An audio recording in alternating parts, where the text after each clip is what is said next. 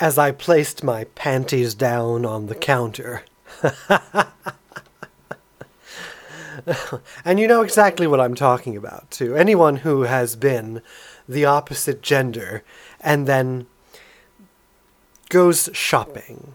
Shopping for, you know, clothing of the opposite sex. And you get to the counter and they look at you sometimes. And they look at you and you think, I know who you are. I know exactly who you are. As I placed my panties down on the counter. I know who you are on the Fabulous D show. I am the artist D. Who are you? We'll talk about it right now.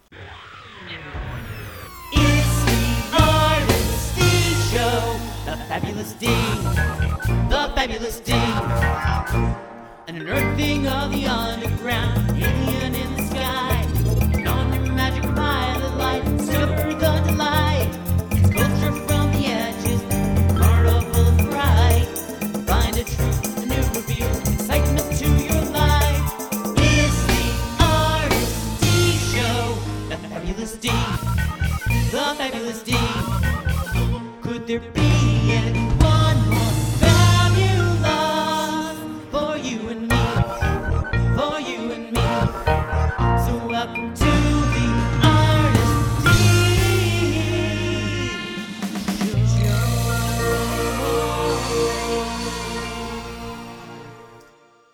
I do know who they are, and I think that is the key to everything right there. Your your hesitation, your um, your embarrassment, your shyness. It's the key is I know who you are, bitch. Just say it in your mind a few times. Write it down. Put it on a t-shirt. I know who you are, bitch, by theartistd.com. and I'm talking about being embarrassed about making purchases of things that you want. And we all know, especially in the transgender, cross dressing, drag queen, gay, straight, lesbian, bisexual, uh, S&M, all of the alphabets, all of the rainbows, all of all of the all of the all of the beyond, beyond, beyond, forever until forbid. I'm talking about every person on earth who walks into a store who buys something that they're embarrassed to purchase. And you don't have to be cross dressing, and you don't have to be trans- transgender. You don't have to be into S&M. You don't have to be in BDSM. You don't have to be involved in all of those alphabetized cultures to know what I'm talking about. Because you've walked into a store before, and we all know that, that, that mom, you know, Moms Mabley, walking in just tired, bland, buying something hysterical that they don't want anyone to know about, whatever that may be. But we've done it. We've walked into that store, you put it down on the counter. Well, first of all, you're shopping for it. And being transgender, being someone who buys some very strange things for my art of myself, I've been there. And I remember back in the duh duh day, going into the store and shopping for it and thinking they're all they're all going to laugh at you. They're all going to look at you. And no, they're not really going to laugh at you or look at you. They they don't think anything of it because they're too boring to think it. They think you're buying it for your girlfriend. They think you're buying it even if they think you're buying it for yourself, they think you're buying it for a gag. Oh, it's just a laugh. Remember that? It's just a laugh. I'm just doing it for a laugh. But then you get to the counter. And you get to the counter, you look at the people, and you think, they're going to look at me. And if they do, as I just experienced when I put my panties down on the counter, they look at you, and you look back, and that's the key. You think, I know who you are. Because I do. I know who he is. He looked at me. He was judging me because I was in a costume store buying panties, panty like things. And it was for a new project I was doing. But being in, you see, that's interesting. You can be in a lingerie store buying panties. And the cashier won't look at you cross-eyed because he thinks you're buying some for your hot girlfriend. But if you're in a costume store, it's more assumed that you're not buying them for your hot girlfriend, you're buying them for yourself. So no matter if he's thinking about why you're buying them, what your costume's going to be, how interesting you'd look in these things, or if you're buying them because you, you've got a kinky fetish, all you have to do to disarm the embarrassment and shyness in your brain is to say, hey, in your head, I know who you are. Because looking at him, he was a redhead. He was a ginger, too. And we know dirty, dirty, dirty gingers on the Fabulous D show. we know them. And we know what they do. And you know, anybody, you could say it for anybody. If you feel that you're being judged, you just look at them and you think, I know who you are, because you know, whoever they are, they're going home. They're closing the door, they're drawing the blinds, and they're having a kiki. Okay? they're doing something, whatever it may be. They're doing interesting, dirty, scandalous things, or they're doing something that they're embarrassed to admit to their neighbors. We've said it a million times, season after season on the Fabulous D Show. Everybody's got their something. Everybody's a kinky bastard. Everybody has dirty little secrets. So if they're ever looking at you like that, no matter where you are or what you're doing, all you have to think is, I know who you are. Because you do.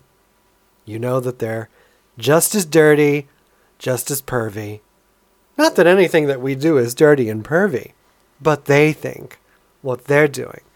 You know, how many Republicans are tapping people on the side of the foot for some little gay sex that they think is dirty, perverted, and wrong? But I was out there and I was buying some. It was for an art project. Which makes me wonder. I've been buying a lot of things lately clothing, not just for the the the photos, the photos, the modeling, the scene, you know. But I don't know why. I I well, I want to be. I want to be like them, like you, you out there, and I'm sure that you understand this because I don't understand this. I see those awesome T-shirts. I see the awesome clothing and I think I, I want to buy it. And sometimes I splurge and buy it. This last weekend, I, I was looking in my closet and I have nothing to wear. So I went and I bought things. And, you know, cool, awesome looking things. Things that people would see and say, that's awesome. Because I think about wearing them around people. And then I think, after I'm done purchasing, why did I buy that? Where am I going to wear these things? I don't have anywhere to wear these things. I know there's there's supposed to be all of this going out, doing things, and I don't do that. For me, I mean, I could, and this is why I, I kind of miss the simplicity that I once had, because once you're in a place for so long, you, you kind of think about, you know, how simple you were and how you know I could pack my entire life into a, a car of minimal size and drive anywhere and set up shop and I'd be, you know. I wouldn't have to you know, the last time when we, we did the Fabulous D show in, in Atlanta, Georgia, I stayed that way. You know, I I full well well, because I didn't know. I didn't know if I would have the stability, so why buy things? Why buy furniture? And I really liked that. I really liked knowing that my wardrobe consisted of seven things. That's all I need, you know. That's all anybody needs. I mean, we don't need to unless you're going out. But I'm not going out. I don't go out. Hardly ever, you know. And then, you know, I buy these things now and I won't fit into them by then. Isn't that the way I love when they say that. Isn't that the way it happens? Yes, that is the way it happens. But I love the, the seven things mentality. All I if I was living my life without having to uh, do business with people on a daily basis, I would have the seven things. All I need is seven tank tops, black, seven pairs of slacks, black. You don't even really need that many. And, you know, a moderate pile of socks and underwear. That's all you need. Because, and I love when people, because people know me, they've seen me, they, they know that I am not the most colorful Jezebel in the world. And I, I pretty much, I have the uniform for life, you know? I am wearing the uniform for life. It's the black tank top, the nice slacks, and ass kicking boots. That's really all you need to know is that is my uniform for life. And really, the only things I need to splurge on is for the camera because you're not it's the internet is like the red carpet. And it's always been like the red carpet because how can you wear how can you be me? How can you be anyone on there and wear the same thing over and over? And of course, no one does because, I mean, aside from, I mean, there's Facebook, which is like the normal populace, and you take pictures with people and you're wearing clothes and nobody gives a shit.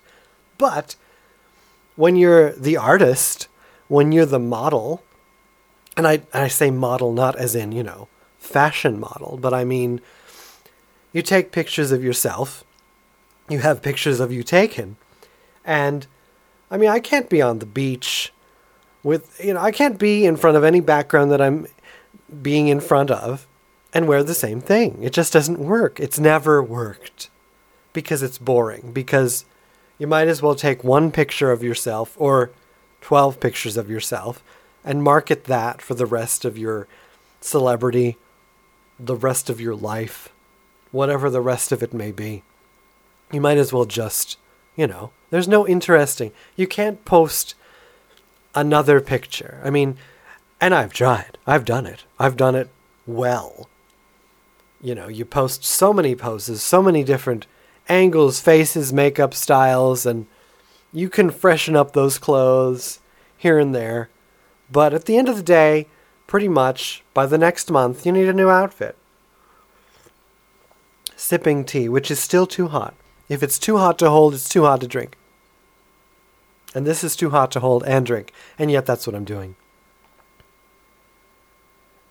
But I would just love that. I would love to have, you know, the, the folding card table with my equipment, my closet of seven things, and that's it. And that's what I'm working towards because as much as I want, and it's always the urge to look different and ur- urge to look like something. You know, much like I'm going, we're we having we have a photo shoot this fall, and you have to think about, well, what do I want to be wearing? And eventually, children, gentle listeners, you will just see me in, in one outfit, and that's it.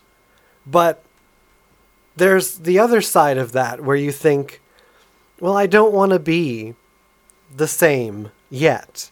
I don't want to have the same militant look every time you see me. Because as an artist, there's always a new canvas and there's always something new to create.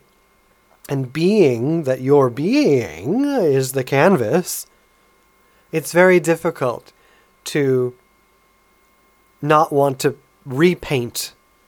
And sure, I could even my face, even my makeup. I don't want. I've I have used the same color palette for years, and that is now my thing. I can't think of really mixing it up, although we're thinking. I just don't know. I you you know there's that you only get one life, so you don't want to wear the same thing all the time yet. I guess it comes from a branching out of of your creative envelope.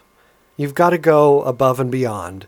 You know, there's a time when I'm sure that I'll be behind the camera far more than in front of it. I've yearned, yearned to be behind the camera in instead of in front of it for a very long time. But yet I always find myself in front of it because nobody's doing what I'm doing. And maybe someday, someday, that, that will change. And I do hope it does because, oh my God, I don't know if it's just the heat or what, but the, the healthy, angry rage that has been lately.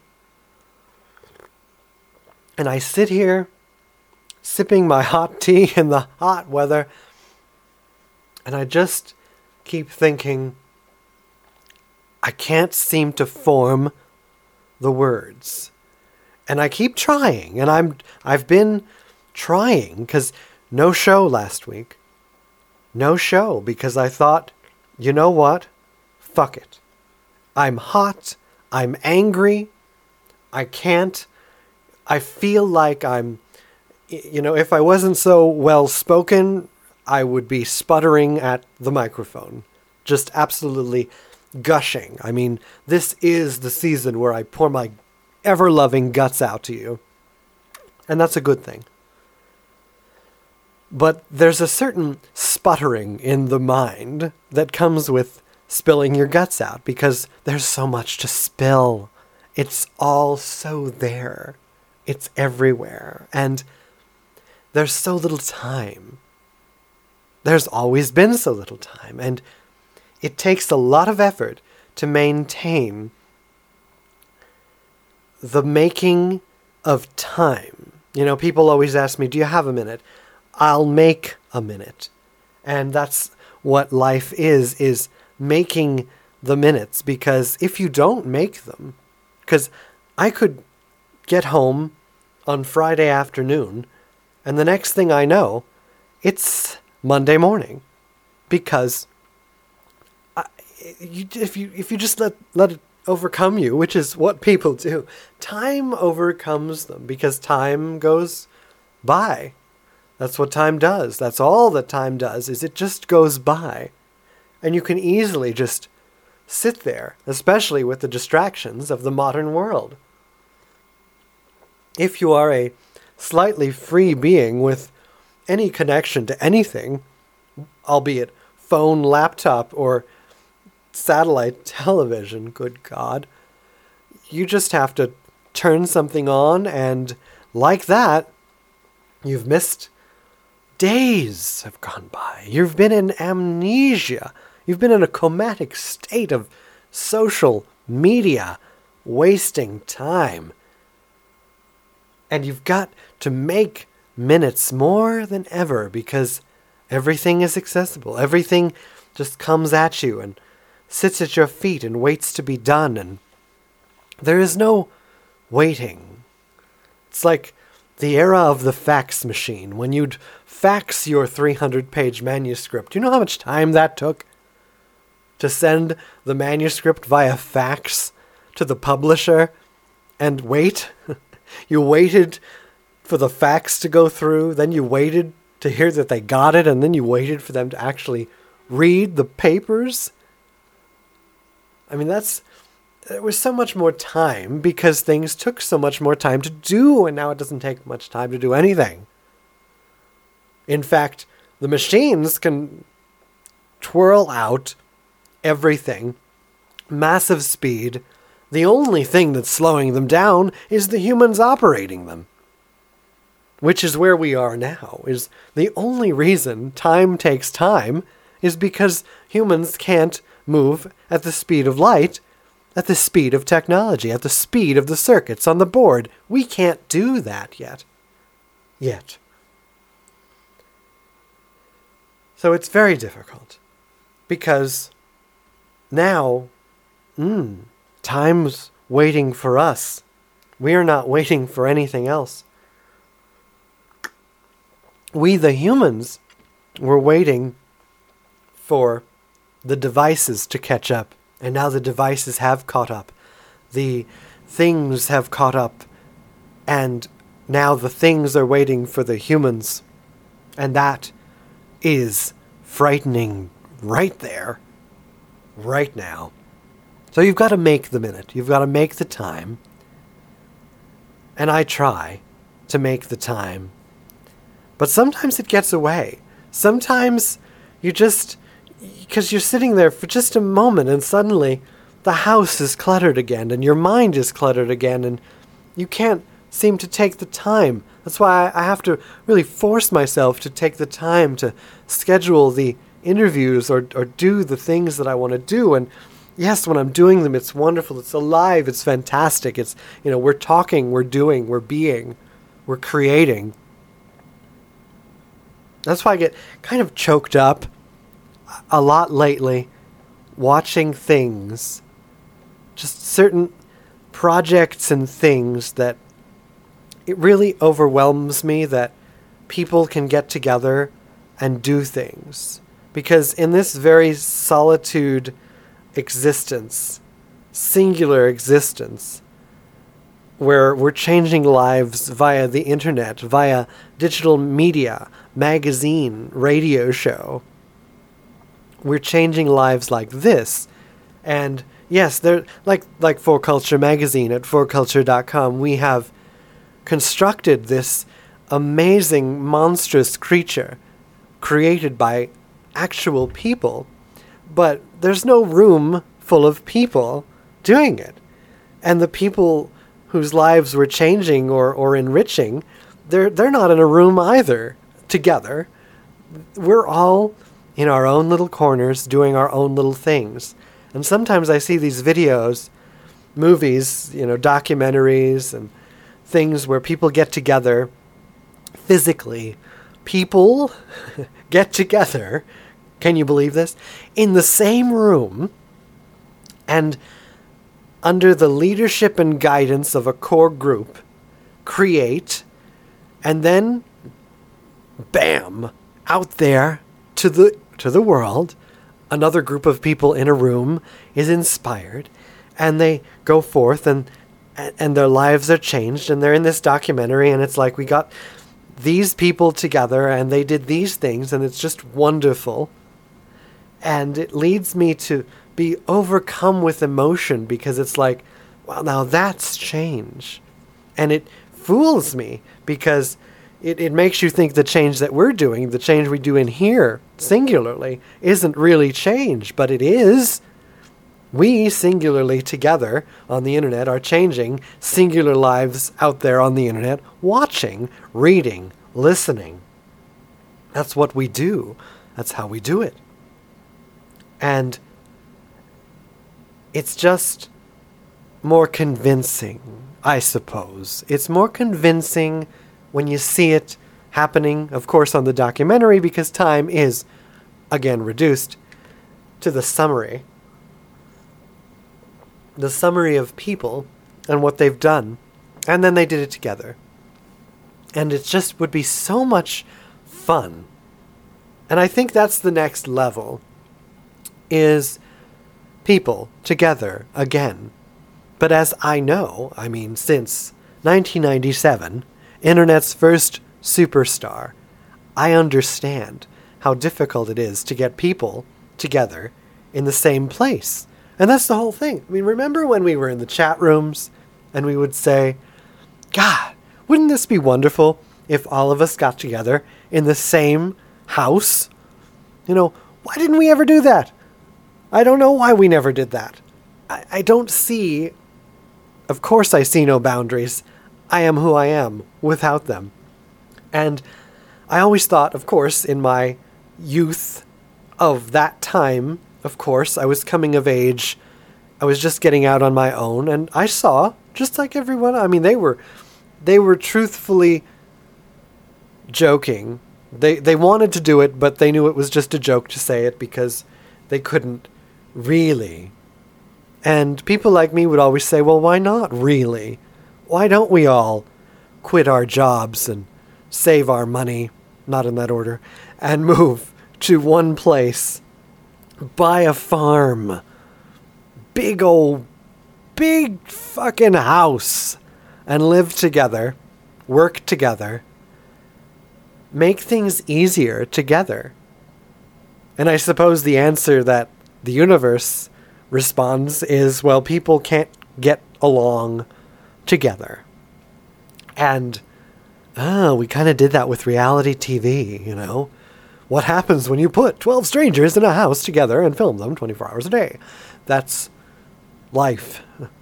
That's what we wanted to do in 1997 in the whatever chat room back in the who the hell cares www.something.com. That's what we wanted to do. We wanted to get 20 of us together in a farmhouse and live our lives. And sure, it would be a lot like getting people together. You know, people have their own characteristics. People are people, after all. And one of the reasons we get along so well on the internet is because we are living our singular lives in front of monitors and not out there living them with people. So even if you found 20 people in a chat room who you got along with and who you love dearly, how would that translate to the real world, offline, in a farmhouse, living amongst each other? I mean, you'd have to have a, an amazing understanding of people and characters and, and making that work because everything changes when it goes from online to offline and you can't just sign off. And we see it with most most chat rooms. I mean even now when the chat room exists, people get so mad. Oh, look at Facebook for God's sake. People get so mad at each other. They say one little thing and it's like, "Now, signing off. Gone. Delete. Block." So, of course, it's still just as impossible now as it was then, but we found some great chemistry amongst each other back in the day. I mean, there were some people I think would have been really great to just get together. Although that's what I was always trying to do, and it just never, never did. But I guess because they had enough of their own life that they never wanted to cash that in to get a new life on, you know, the reality TV farm in 1997.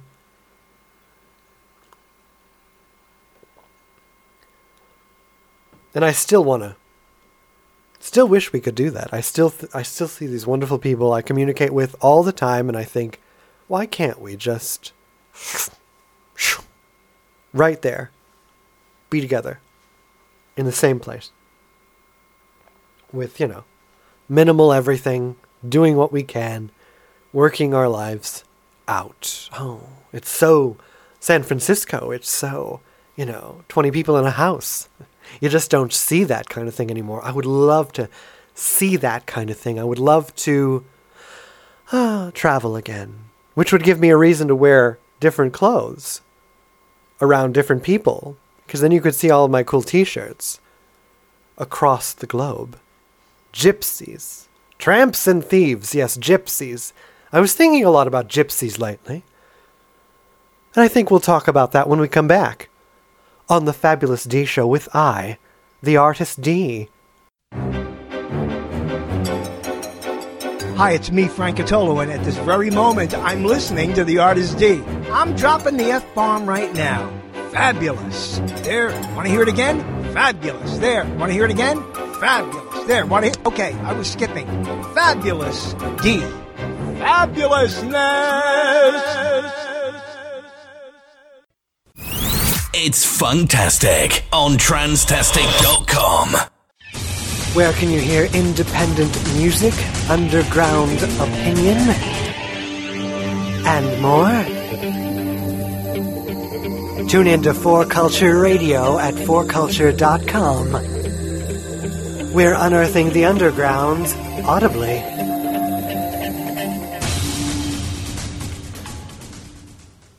It's weird. It's it's very weird. When you're naked all over the internet, it can go one or two ways. Um,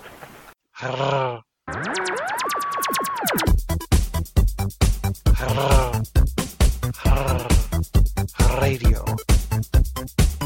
Is that a furry in your pocket or are you just happy to see me? Radio. join Skylar Hall and Bolo Cutebox for a rousing round of music that spans the genres. It's hotspotradio.net. Radio.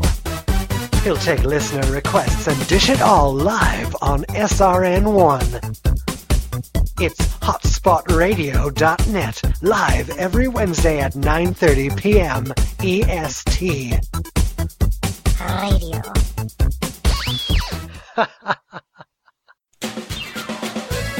This is Becky Cannons you're listening to The Fabulous D Show.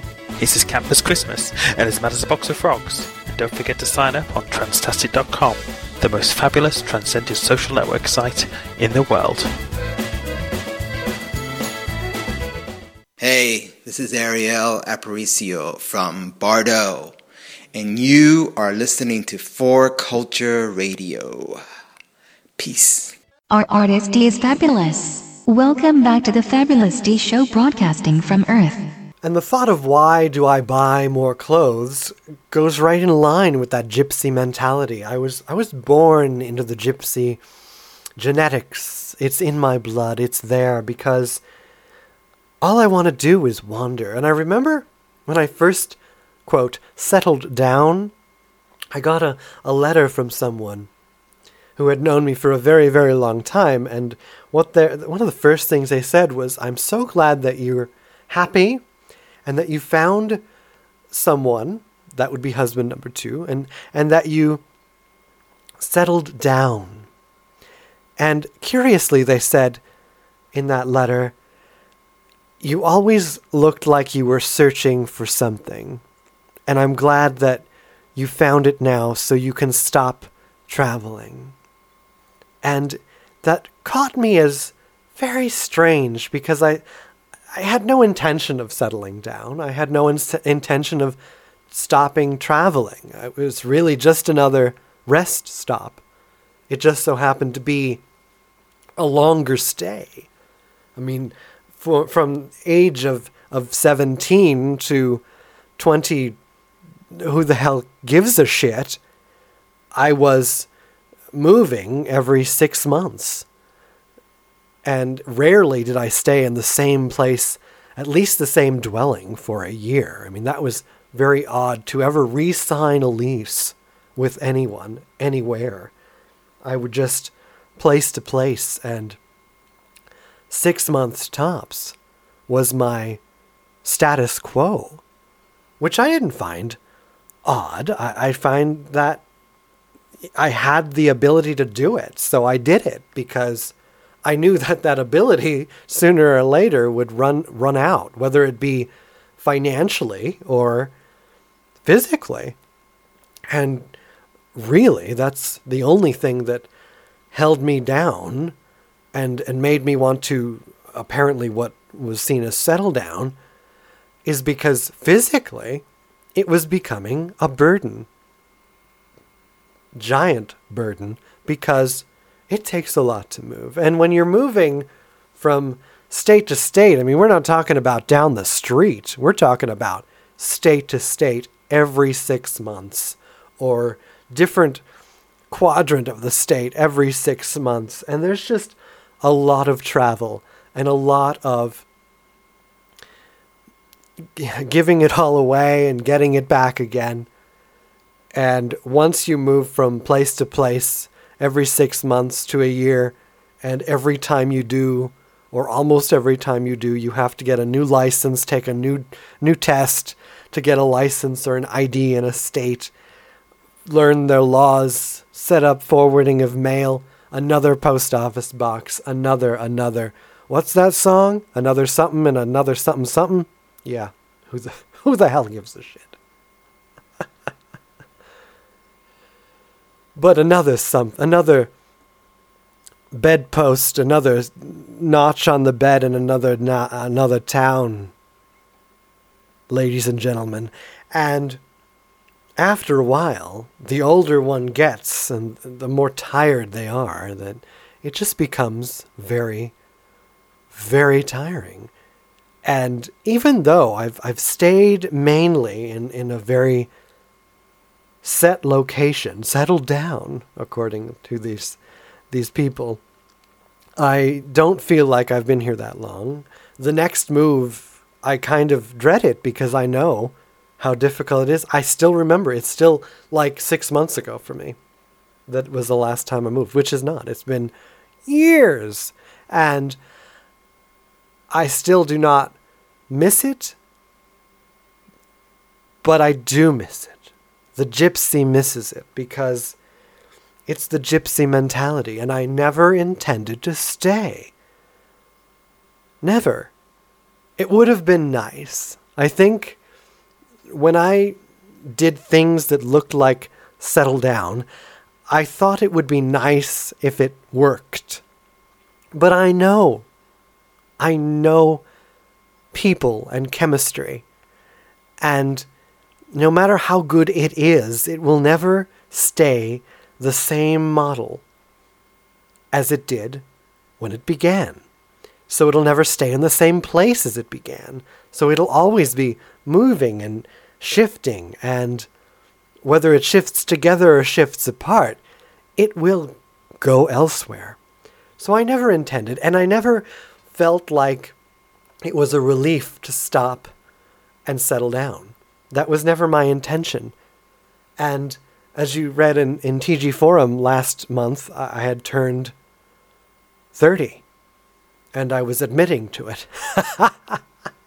admitting to, to the, the turning of, of a decade, of turning a leaf as well. I was trying, and still am trying, to make it a leaf turning event because, you know, you don't get to hit decade after decade a lot. It only happens a couple times. And I'm trying to make it something different.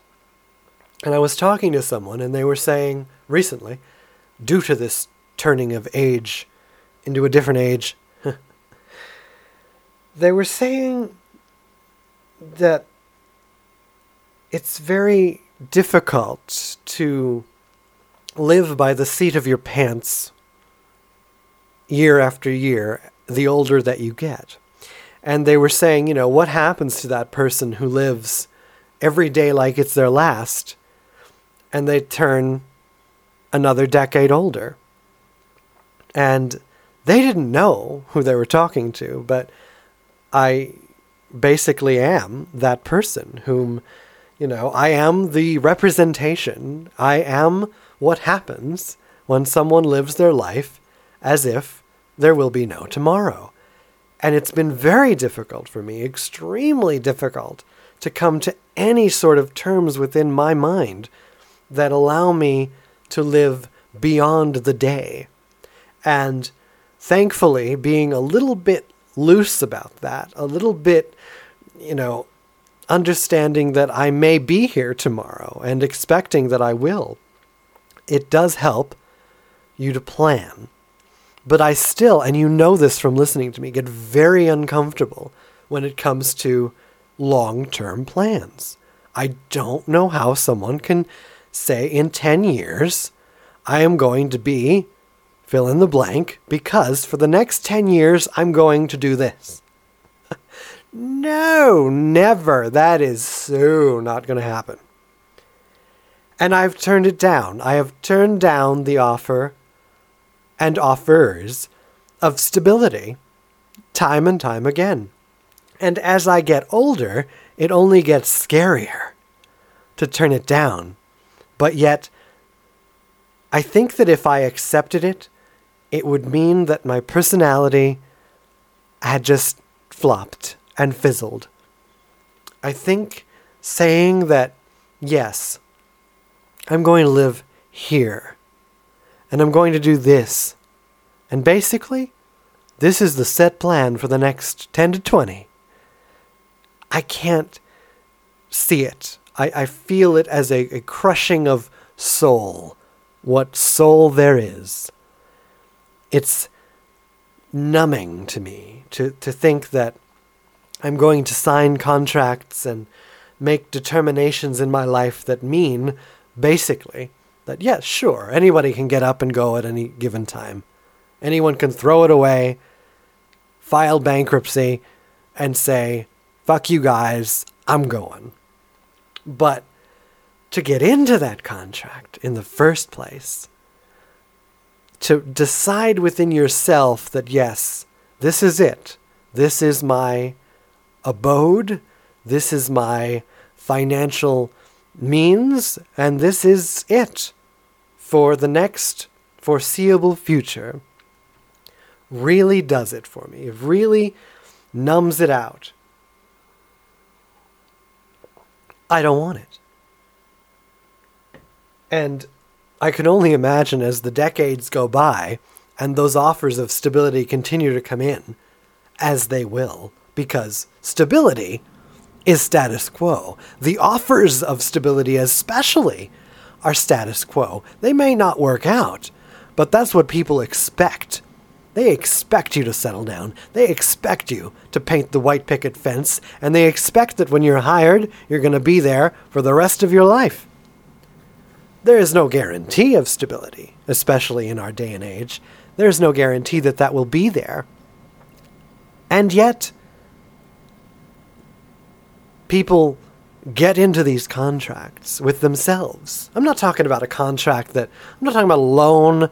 I'm not talking about car payments, house payments. I'm not talking about that. I'm talking about contracts with yourself. When you sign on your own dotted line saying, This is all. Thank you. I'm done now. I can't picture that. I don't want to picture that. And it was really hard. It's really hard when you can say, almost certain that, you know, well, life is a gamble. But when that bet is damn near a sure thing and you don't take it, oh, difficult. So difficult. When you say, you know what, I could. I could take this now and I could be here for the rest of forever and I could be happy and well fed. But no, thank you. I won't. Because there's it's one thing to be a gypsy when no opportunity presents itself. That was the last 20. that was that was the last 20 years of life was get me the fuck out of here. I'm a teenager, get me out of here. Then it's I'm an adult, I am getting out of here. And then it's, you know what? Screw you guys. I'm out of here. From place to place to place, six months to a year, place to place to place. Nothing wrong with that, but that's what it was because there was the offers of stability for a young individual are not as bright. They're not as there, perhaps because people don't trust the younger individuals as much as they should. Because really, if you offer most sheep skinned individuals from the age of mm, 21 to 28 the offer of success and stability, a house with a white picket fence, and a guarantee of future, they'll take it. And most of the time, they'll really do well. And I got those offers, and I. They weren't as convincing, because they're not as convincing. But when you get to 30, and as I hear, when you get to 40 and 50, I mean, of course, because even the social mentality says, hey, this person, they're old and they're going to stay. I mean, not saying that you're old. No, no, no. I'm saying they think you're old. They think that just because you're 30, 40, 50, 60, and now 70, you're going to stay put. And they can rely on you. And I hear it every day is, you know, they're a certain age, they're not going to fly the coop. They can they can stay here. And I'm going to do this for you know, I'm going to choose this person over that person because hey, they're going to they're going to stick with it. They want roots. They want roots. And I would love that. That would, and that's kind of what I say every time I turn down these offers, the better that they get. I would love that.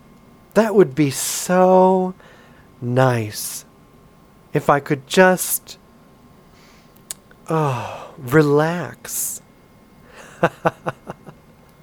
if I could just sit back on the Chesterfield, knowing the income will always be, and the insurance will be paid for, and the the things you know I can just load up the credit card and just keep paying those payments, and one day I'll be dead, and it won't matter, and I will have lived a stable, happy life in bumfuck somewhere doing bumfuck nothing. But I can't. Because I'm a gypsy.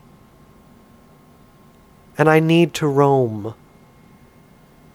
And when you've got the age creeping past, as I just discussed, time, time rolling, and the older you get, the faster it seems to go because now you're grasping. Now you're saying, hey, hey, hey, oh, I need to do this one more thing before this next one more thing. And suddenly the next one more thing is upon you, and you're kind of nauseous.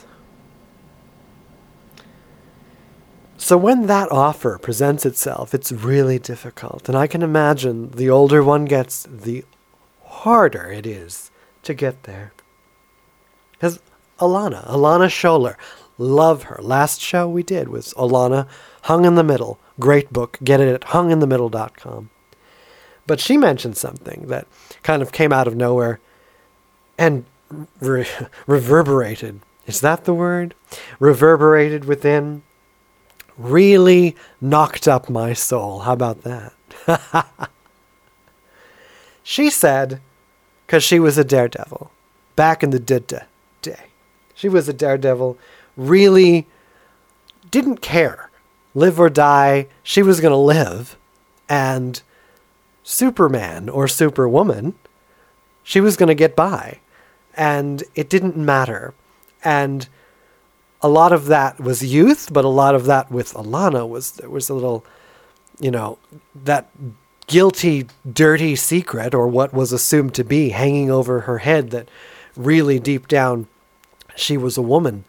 And, you know, what does it matter if I die? Then nobody will know my secret and, and everybody will be happy and go on with their lives and they'll just think, you know, good old, good old Alan and all that. Which is a lot of our bravery, which was a lot of my bravery was, you know, I didn't even know who I was. And I knew that every time I stepped out another foot from the closet, there was a new secret to be revealed and a new person to be hurt. So it was like, you know, I'm just going to live my life and I'm going to take the risks and do what I need to do. To hell with whatever happens to me. It doesn't matter. But what Alana said in the show was suddenly she had something to live for. And suddenly, laying in the hospital bed, having something to live for, having realizing you've got this big long path in front of you that you could live safely, then you start to worry about it. And that's when it starts to get tricky. When you finally turn from Daredevil Deluxe, nothing can hurt me, or if it does, so screw you, I don't give a shit, to, hey, I love my life. People love me. I don't care what people think of me. I can live however I want to. Oh shit, I better be careful. it happens every time. And then, when you're trying to be careful, is when everything starts to go. That's why I try to stay just a little bit edgy, a little bit dangerous. Because I'm afraid that if I'm too careful, it's like the person who gets in the car accident because they were being too careful. I see it every day on the stupid roadways. I see it every day. The person, they're trying to merge carefully. And they're like riding the the white line or even the yellow line merging over carefully and I'm thinking just do it. It's the person at the the green light who's approaching it as if it's going to turn red. And that shall be gentle listeners, the grand revelation of the show for you, I hope. You can't live life like you're approaching a red light. And it's always disturbed me when the light is green, you can go through it. But approaching it, you're thinking in your mind, it may turn yellow and therefore red. So I am going to take caution and slow down when they're not built that way. They're built that if you're going the speed limit, may I add, you can approach it at the speed limit, and if it turns yellow, you'll have enough time to stop at the speed limit. And I so, so see people approach these things, even people that are going below the speed limit. I mean, they start to slow down, they put on their brakes. That's what people do wrong because that's what gets them in accidents. And that's what gets you, when you start living your life safely, in bad situations because you're taking too much caution, you're taking too much precaution, and you're putting on the brakes too soon. The flow of life happens, much like red and green lights. You just flow with it, you go with it. You have to just go. And sometimes quickly shifting your lane when you are quite certain that you can is what's going to save your life instead of cautiously, slowly merging, looking over. It's the people that, you know, they look over their shoulder. They do what they're supposed to do, but then they don't trust themselves to believe that they have checked all mirrors appropriately. And then they do it again and again and it's those people that they're they're slowly going into that lane, looking into their mirror, left, right, and sideways, slowly, that get dinged for it because they didn't just look in their mirrors and merge. They didn't trust what they saw. They didn't trust their own perception. They didn't trust that the light would stay green. They didn't trust that they'd have enough time to stop if it went yellow. And they end up fucking killing themselves. That's why I like to just make the decision. And, you know, I'd be better off knowing that I firmly, confidently made the decision that killed me instead of knowing that I. Hmm, well, maybe I shouldn't have done that. Maybe, maybe I should take my time. Mm, maybe, you know. Mm, gosh, I mean, let me just slowly, well, let me try. Let me just stick my toe in the water. Mm, I don't know. Should I do it? Should I not? And then it kills me anyway. How am I going to feel about that? Jesus Christ. I had, you know, ample opportunity to change my mind and decided that I was just kind of oh, hovering around the water and oh, oh, maybe I shouldn't. I'd just rather make the goddamn decision and go with it and do with it.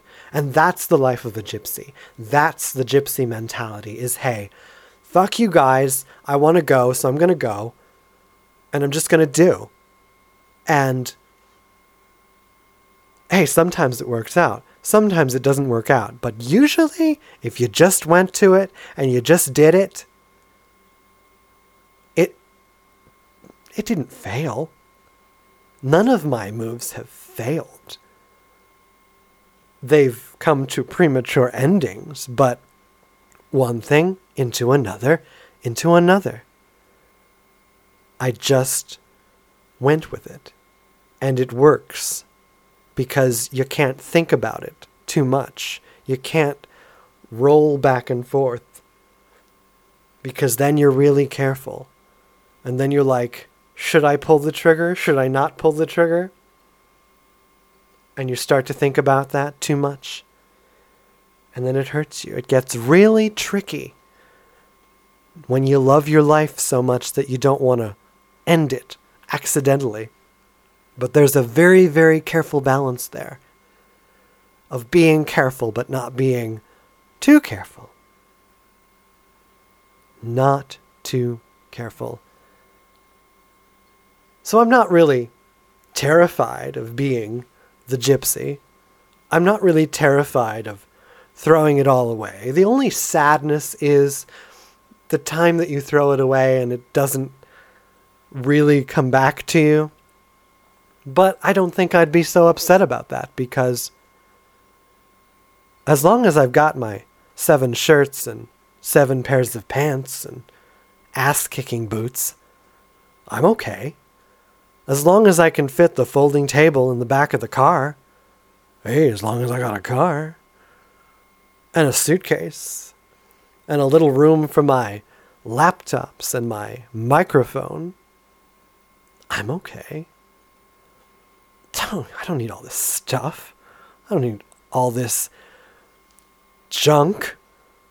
It's junk. And it's bad for you if you really hang on to it tightly.